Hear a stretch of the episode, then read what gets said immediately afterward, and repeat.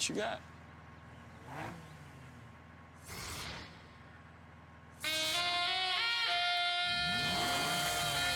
Welcome to Big Facts, where we learn about the side hustles of artists, actors, and icons to build our own side hustles, ventures, and businesses.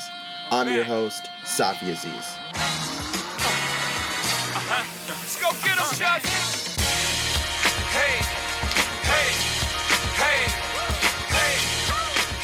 Every episode, we'll go through the history of one or many ventures of our chosen celebrity and extract any big facts we can to apply to our own entrepreneurial endeavors. We, of course, had to start this series off with the first ever rapper to be valued at $1 billion, Beyonce's husband, Sean Carter, Hove, Jay-Z. In this episode, we will learn about three things: authenticity, accountability, and partnership, through Jay-Z's nearly two-decade relationship with champagne brand Ace of Spades, which he just sold half of to in 2021 for $300 million. That's a fat Venmo payment. Before we talk business, let's talk a little bit about Jay's story and its impact on the culture. Sean Carter was born in Bed-Stuy, Brooklyn on December 4th, 1969, as the youngest of four. His early life was not easy. He was raised in the Marcy Projects by a single mom. His father walked out on them when he was 11 years old. To get by, his first hustle was slinging crack cocaine as a teenager, something he raps about a considerable amount even to this day. He was around the rap scene very early on. I don't think most people realize this, but he went to high school with the Notorious B.I.G. In 1989, at 20 years old, Jay-Z performed a song on MTV called The Originators with his mentor Jazzo. His stage name for this performance was Jay-Z, an homage to Jazzo and a reference to the Jay-Z subway line in Brooklyn. Even though he was on MTV, no one would sign him to a record label. After 6 years of trying, he decided to go out on his own and built his own record label called Roc-A-Fella Records. With this label, he dropped his debut album, Reasonable Doubt, at 26 years old.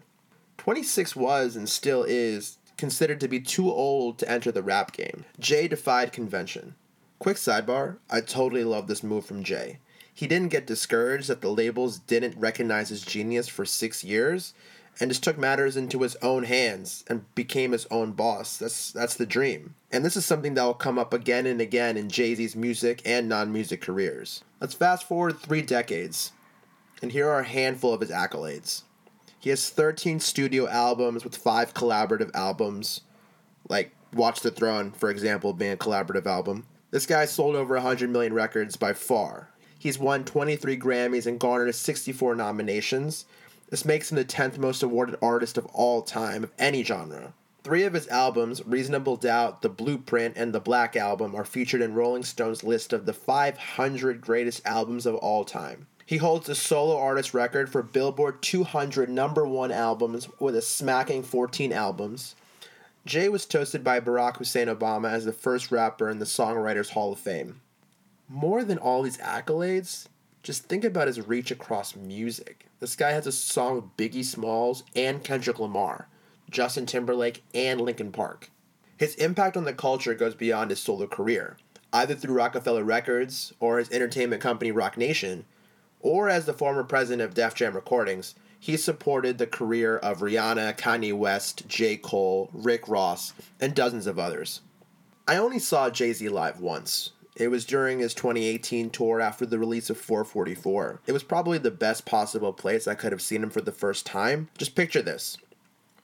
Jay-Z in the middle of this massive stadium with thousands of people on a stage completely by himself. Spotlights on him, smoke around him, 4 huge jumbotrons, one on each side of the stage.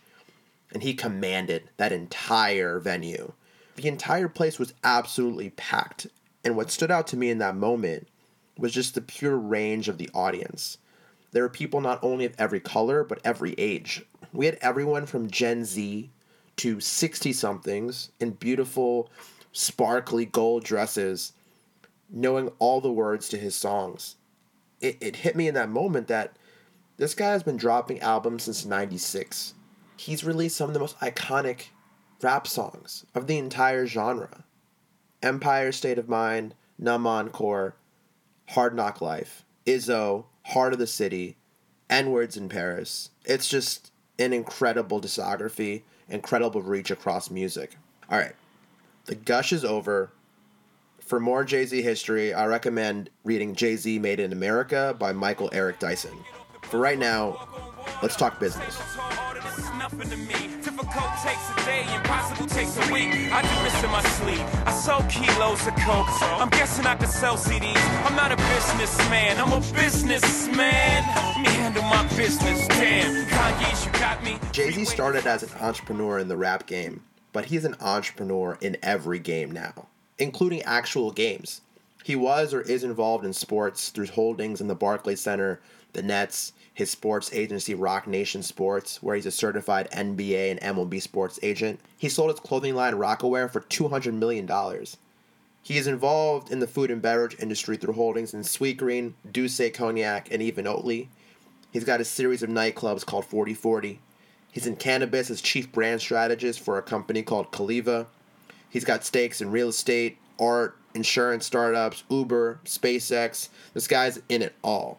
This guy, a rapper, was on the cover of Forbes with the poster child of finance, Warren frickin' Buffett, a decade before Jay was even a billionaire. I'd go read that interview, it's incredible.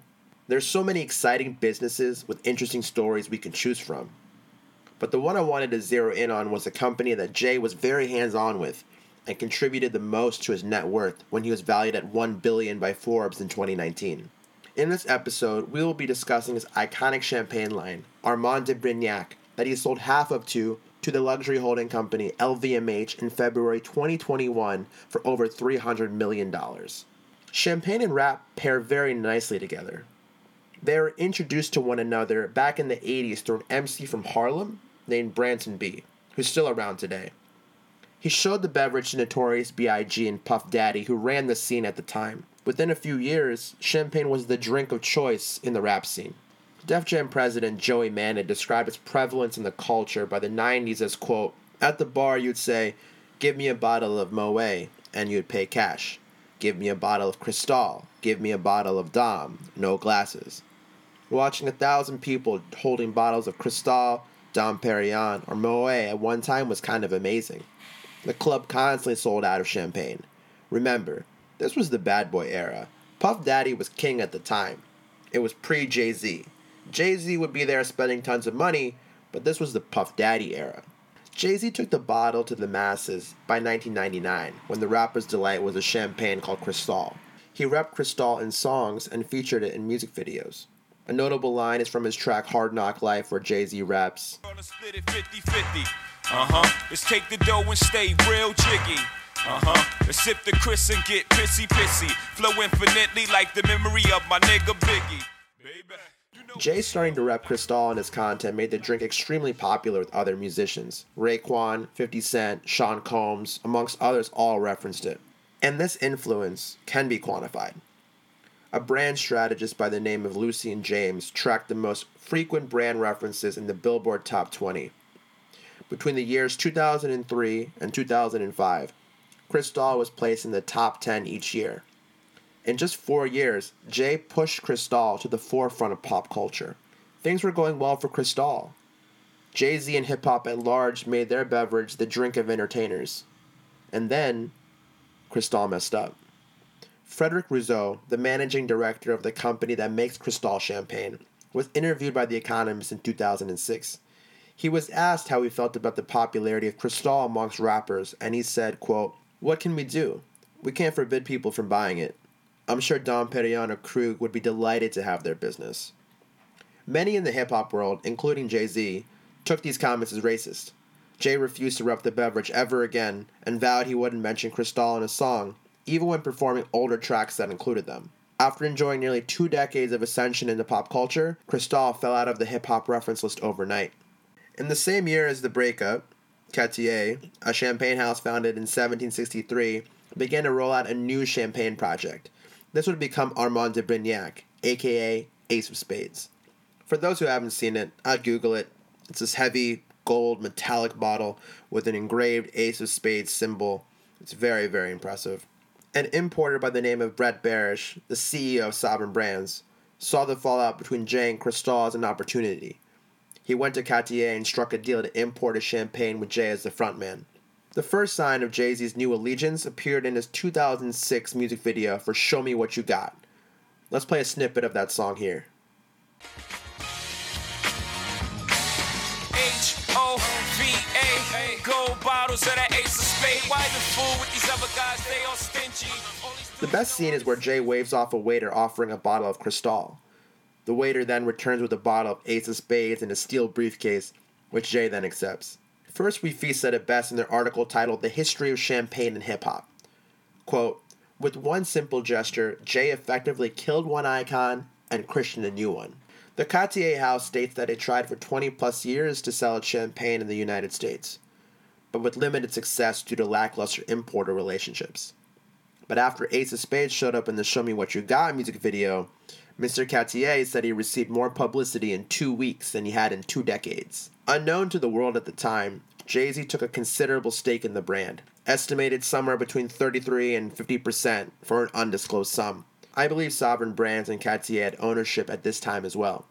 Jay learned from his mistakes in Cristal, and he acquired ownership up front for all the taste-making he was about to do for the brand, and taste-making he did.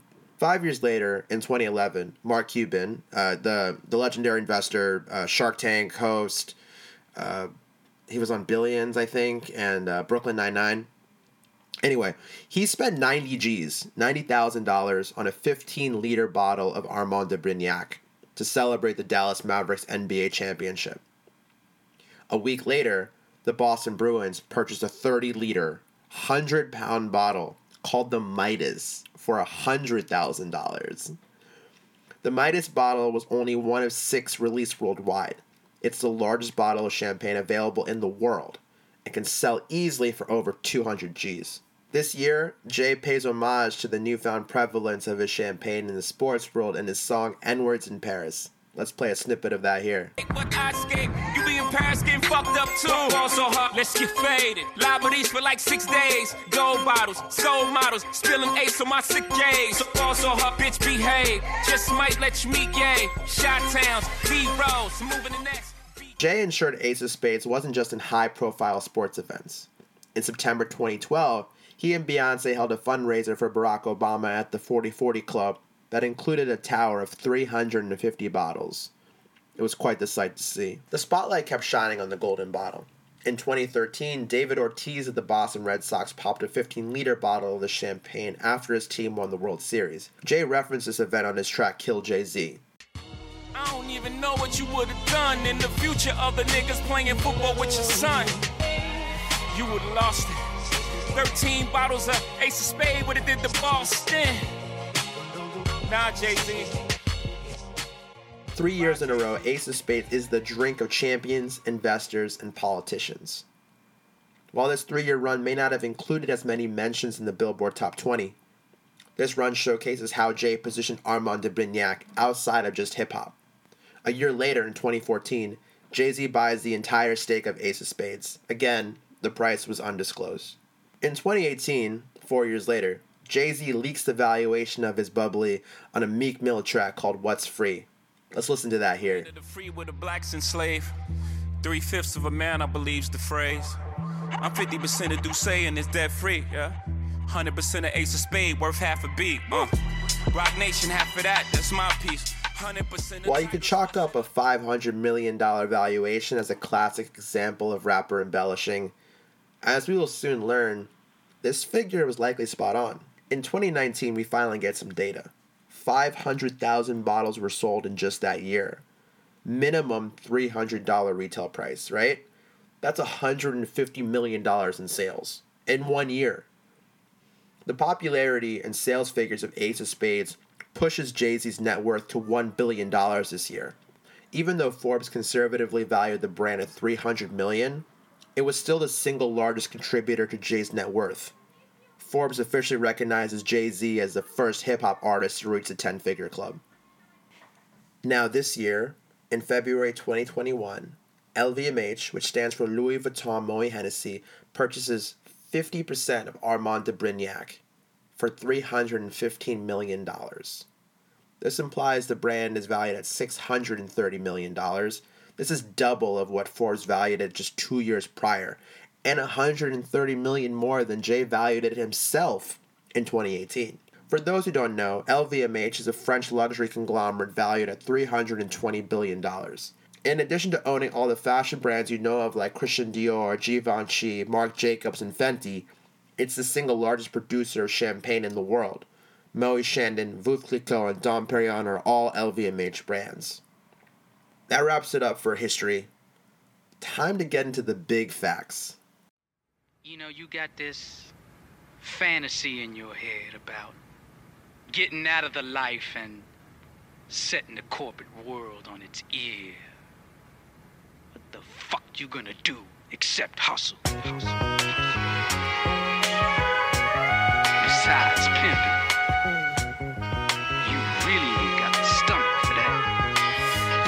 Fucked up, niggas beats is banging, nigga, your hooks did it, your lyrics didn't, your gangster look did it. According to a report by Committee Champagne, there were 360 champagne houses as of 2020. This makes up the 240 million bottles sold globally.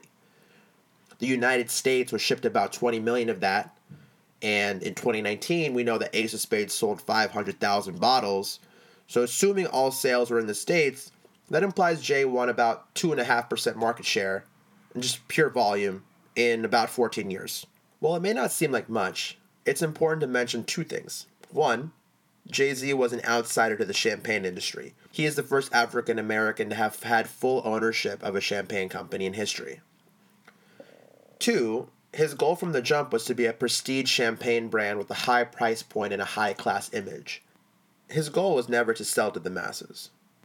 What's more important is this end result. First of all, he sold it to LVMH, best buyer. He had an outsized outcome compared to his sales figures. $630 million valuation, a $315 million payout. It's an impressive feat. While we can't be Jay-Z, there are three big facts from this story that I believe we can apply to our own ventures. The first big fact is, escape competition through authenticity. This concept was popularized by Angel List founder Naval in his podcast, How to Get Rich Without Getting Lucky. He says, quote, "If you are building and marketing something that's an extension of who you are, no one can compete with you. Authenticity naturally gets you away from competition. Competition leads to copycatting and playing the completely wrong game." End quote. Product/celebrity associations are not new, but it's how Jay-Z maintained an aura of authentic branding throughout the product's life that reveals his strategic mind. For the most valuable asset in his portfolio, his mention and showcase of the beverage was relatively sparse. Jay chose when to reference, spotlight, and include Ace of Spades in both his musical and non-musical careers. He made sure there was a purpose each time. His most in-your-face showcase was definitely that first one, that music video for Show Me What You Got. After that, he took a primarily show-don't-tell approach to build Armand de Brignac's relevance in the public eye. He carefully inserted it into the mainstays of culture, politics, and business. Mark Cuban, Dallas Mavericks, Boston Bruins, Barack Obama. He ensured Ace was associated as the drink of champions and politicians at the top of their game, without having him to physically be there and push the product. What remained consistent across these placements was that Armand de Brignac maintained its prestige positioning. Jay made Ace so coveted that Mark Cuban would pay for a single bottle, albeit a big bottle, the same price as others would pay for a souped-up Tesla. While the appearances and mentions of Ace of Spades was minimal, each was a spectacle, just like Jay himself. This authenticity had a material impact on the overall financial outcome. When the time came for Jay to sell half the company, its elevated brand image led to a higher valuation. Even though Ace of Spades had de minimis sales in comparison to other drinks, it was valued at a 4.2 times multiple to its 2019 sales.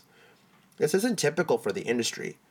Beverage market analyst Eric Schmidt confirms this with, quote, "The multiples for Armand de Brignac, based on the category and volume size of the brand, far outreach brands that don't have that celebrity ownership." End quote. But the key ingredient to this outsized multiple is definitely an authentic relationship with the brand. A key ingredient to an authentic relationship is an association over time. Food and beverage marketing consultant Arthur Gallego said it best, quote, "With celebrity association, particularly in the early years, the valuation of a company could be higher by 3 to 7 times. But I don't think it works for every celebrity. There's got to be something authentic about it. End quote. The piece about association in the early years is critical to authenticity. Jay interlaced Ace of Spades in his music and non-music endeavors over a 15-year time frame. This time ultimately had a compounding effect on the outcome. Remember Lucien James, that brand strategist who tracked the references on the Billboard charts? During this time, he was approached by big brands who wanted to hire him to get their product's name dropped on the Billboard charts. He pushed back saying, quote, "It's organic. If you have a genuine, relevant place in hip-hop culture and you're a symbol of something interesting, then you're going to get a name check because you're going to mean something to people." People can tell when something feels inauthentic. We roll our eyes sometimes when we see the latest actor or star athlete repping a completely random product out of the blue. If you're going to use authenticity as part of your moat to remain ahead of your competition, I don't recommend spraying and praying when you're seeking exposure. Be measured, targeted, and more than anything, make sure it feels authentic. The second big fact is using accountability as leverage. That is to say, the more your reputation is on the line, the greater the upside and downside is for you. This concept is also from Naval. He says, quote, "Accountability is important because that's how you're going to get leverage, credibility, and equity, a piece of the business. When you're negotiating with other people, someone else is making a decision about how to compensate you. That decision will be based on how replaceable you are. If you have high accountability, that makes you less replaceable. You'll be rewarded directly in proportion with your accountability." And Jay learned this from his relationship with Cristal. Without a seat at the table, you can be disrespected, unappreciated, and ultimately replaced. So, Jay made sure he got ownership up front in Armand de Brignac. Jay didn't necessarily need to buy ownership in Armand de Brignac to make money. He could have had a more typical agreement like a percentage of sales or product placement fee agreement. While this would have certainly limited his downside, it would more so limit his upside. Jay invested his own money into the product and kept on buying more ownership as the drink became more popular. He wasn't just investing in the company, he was investing in his own business acumen to push the product to success. He essentially de-risked his own investment over time. Even today, he still owns 50% of the business. His interests remain aligned with LVMH. He's still accountable for at least half the outcome. With a global partner now in the mix, the stakes are higher than even before. If he makes a bad call, it's not only his money at risk, but LVMH's as well. If he makes a bad call, it's not only his reputation on the line, it's LVMH's as well. However, Jay can also enjoy whatever spoils LVMH brings his way, which we'll get to in a second. In conclusion, believe in yourself, and if you're able to, have as much accountability as possible. Make moves with your name on the line. The third and last big fact is go further, faster with partners. It's like that African proverb, if you want to go fast, go alone. If you want to go far, go together. As a side hustle, on top of everything else he had been working on, Jay did a great job of building up Ace of Spades from nothing to what it is today in a relatively short amount of time. However, he understood there was an upper bound to how far he could take it if it remained a side hustle. Hitting the next level of success would require time, attention, resources, and connections that I'm sure he could get, but would take a considerable amount of time to build. So, instead, he found a partner that already had the elements he was lacking and could do the work for him. And not just any partner, one who had a track record of domination in his category. LVMH is behind the biggest brands in champagne. Jay didn't go in blind. He knew to only go into a partnership where each partner brings some tangible value. In this case, Jay's bringing the prestige champagne with his own place in the culture and customer base. And LVMH is bringing global distribution, an impressive marketing budget, and domain expertise. Together, they will take Ace of Spades places across the world Jay couldn't reach alone. Also, with Jay still owning half the brand, he's likely to still be playing a public face for the company. Depending on how they decide to go about it, Jay-Z's image also moves across geographies with the champagne, which can garner more fans and connections, and this helps with Jay-Z's other ventures and, of course, his music career. There will come a time when there is an upper bound to what you and your team can do solo. There will be diminishing returns to learning the skills, building the connections, or replicating the infrastructure needed to get to the next phase. it's not that you don't have the ability. There's only just so much time in the day, and you have a business to run. So instead of spreading yourself too thin, seek out the best partners you can to go further and faster. That's how they did it. Financial freedom, my only hope. Fuck living rich and dying broke. I bought some artwork for $1 million. 2 years later, that shit worth $2 million. A few years later, that shit worth $8 million. I can't wait to get this shit to my children. Y'all think it's bougie. I'm like, it's fine, but I'm trying to give you $1 million worth of game for $9.99. I hope you enjoyed the very first episode of Big Facts. You can check out the Spotify playlist Big Facts Podcast if you want to listen to the songs played in this episode. If this is your first time listening, please reach out to me on Twitter at S_AFIAZIZ so I can get the feedback that I need to know what to switch up and what to double down on. If you liked the episode, please consider contributing to my Patreon. I got student loans to pay. All the links are in the show notes. And we out.